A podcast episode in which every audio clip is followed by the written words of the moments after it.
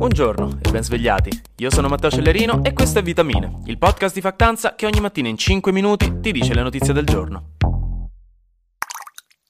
Stamattina andiamo sul sicuro. Mi sono svegliato cauto e patriottico, come piace al governo, quindi le prime notizie di oggi sono tutte italiane, su cose successe in Italia, tutte rigorosamente in italiano, perché così vuole il governo, che se non lo sapete la scorsa settimana ha proposto una legge che multerebbe fino a 100.000 euro chi utilizza l'inglese nelle comunicazioni ufficiali. Insomma, ha fatto ridere tutti il fatto che abbiamo letteralmente un ministero per le imprese e il Made in Italy, che insomma va bene che il Made in Italy, detto così, ormai è un brand consolidato e non è che possiamo iniziare a chiamarlo il fatto in Italia, anche se D'Annunzio ne sarebbe fierissimo, però fa ride, dai, nel senso, signora Presidente Giorgia, qua mi scatta la multina, eh, sto Made in Italy e poco Made in Italy. Comunque, come se non bastasse, perché ci piace l'ironia di prima mattina, Giorgia Meloni ha annunciato alla Fiera del Vino Vinitali che è nei progetti del governo quello di creare un vero e proprio liceo del Made in Italy con un budget di 4-5 milioni di euro, evidentemente, perché qua ogni circolare scatta la multa. Insomma, eh, sto scherzando, ovviamente, però sarebbe un indirizzo di liceo fatto apposta per valorizzare i prodotti, la tradizione e l'economia tutta italiana.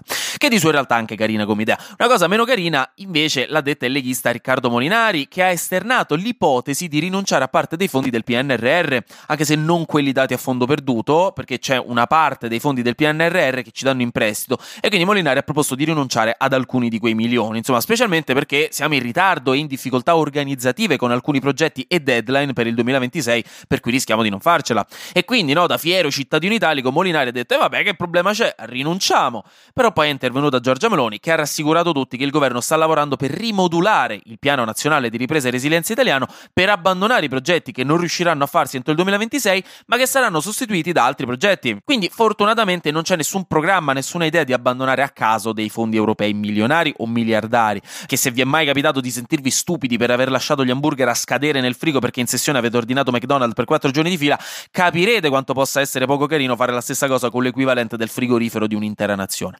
Per concludere le notizie a prova di multa, in Friuli Venezia Giulia, dove ieri e l'altro ieri si è votato, il nuovo presidente è il vecchio presidente, il leghista Massimiliano Federica, che viene rieletto con circa il 64% dei voti.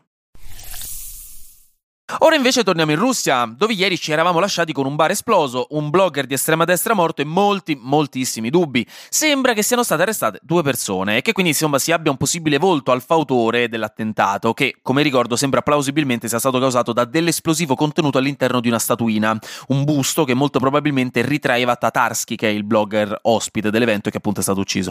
Le autorità russe hanno infatti annunciato di aver arrestato una certa Daria Trepova, che avrebbe confessato di aver portato lei stessa la statuetta nel locale, ma che gli sarebbe stata anche data da qualcuno, che lei non ha ancora rivelato. Lei, tra l'altro, era già stata arrestata mesi fa in occasione di una protesta antiguerra pro-ucraina e anche suo marito sembra essere stato arrestato ieri sera dalle autorità russe. Per ora ci sono dei video che fanno vedere la statuetta all'interno del locale, lì in bella mostra vicino a Tatarsky, ma ci sono ancora molti dubbi da chiarire. Primo fra tutti il possibile mandante, perché secondo gli esperti ci sono tre teorie in questo momento. Uno è che sia stata l'Ucraina, chiaro e semplice, anche se le autorità ucraine negano, però quello ovvio che lo fanno, nel senso è il lavoro loro in questo caso. Due, che sia stata la resistenza antiputiniana russa, quindi interna al paese, o tre, addirittura che sia stata una frangia di destra nemica di Tatarsky, che a sua volta nell'ultimo periodo era diventato particolarmente critico nei confronti del governo e di come stava andando la guerra, e questa cosa magari al governo o ai suoi sostenitori non stava piacendo. Insomma, un mistero da film, su cui vedremo quali novità ci saranno nei prossimi giorni. Torniamo ora negli anni 70 e rispolveriamo un po' di quel bel terrore esistenziale da guerra fredda. Spacchiamo il mondo a metà in una maniera molto cinematografica e spostiamoci dalla Russia agli Stati Uniti, in cui c'è qualche novità.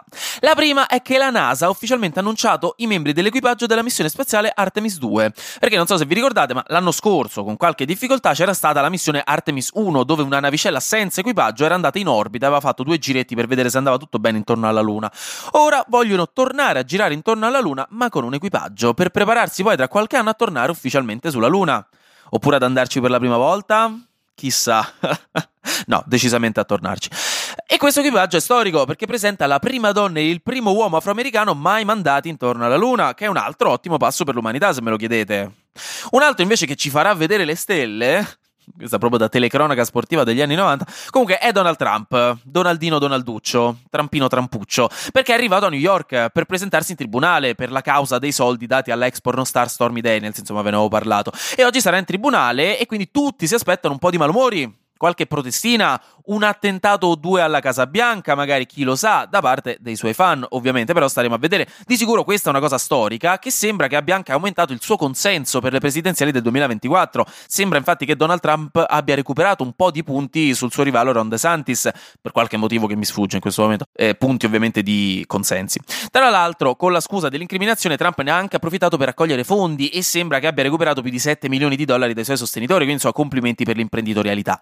Infine la NBC ha riportato che il famoso pallone spia cinese abbattuto mesi fa nei cieli statunitensi abbia effettivamente raccolto dati sensibili da basi militari americane che avrebbe poi trasmesso in diretta a Pechino. Quindi ecco, sembra confermato che quel pallone spia era effettivamente un pallone spia e che abbia fatto la spia su cose su cui gli Stati Uniti non volevano facesse la spia. Insomma, tutto è bene quel che finisce bene.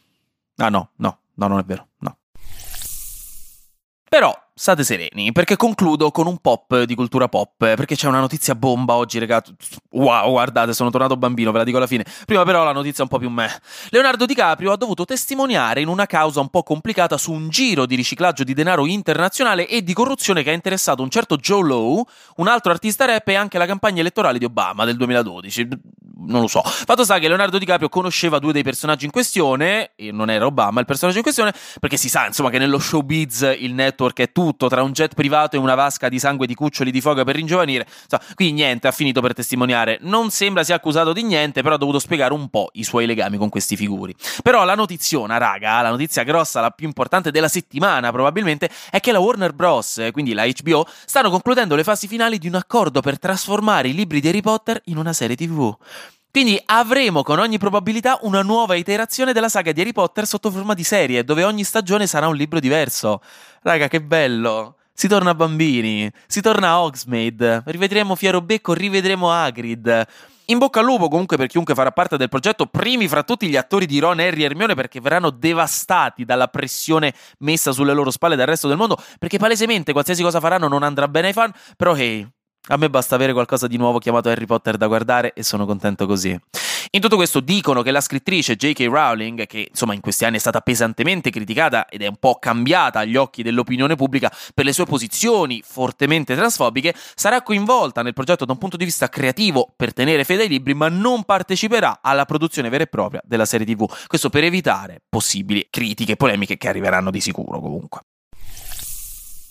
Comunque, vi volevo ricordare che questa sera ci sarà il quinto appuntamento, il quinto aperitivo di A Carte Scoperte, il nostro nuovo video podcast, in cui, questo prima dell'aperitivo, intervisterò Shadia Rodriguez, nota artista, rapper e trapper della scena italiana, eh, e in cui dopo, insomma, ci sarà l'aperitivo, per cui ci sono ancora dei posti aperti. Se volete prenotarvi, vi metto il link in caption, perché, insomma, abbiamo recentemente deciso di aumentare la portata del, di questo evento, perché c'erano sempre tante richieste, e quindi, mh, mm, se volete partecipare, ovviamente se siete di Milano, che sarà all'Ostello Bello l'aperitivo e l'evento. Eh, vi metto il link in caption, sarà una cosa molto figa. E insomma, per il resto, anche oggi, grazie per aver ascoltato. Vitamine. Noi ci sentiamo domani, perché sarà successo di sicuro qualcosa di nuovo e io avrò ancora qualcos'altro da dirvi. Buona giornata e buon martedì.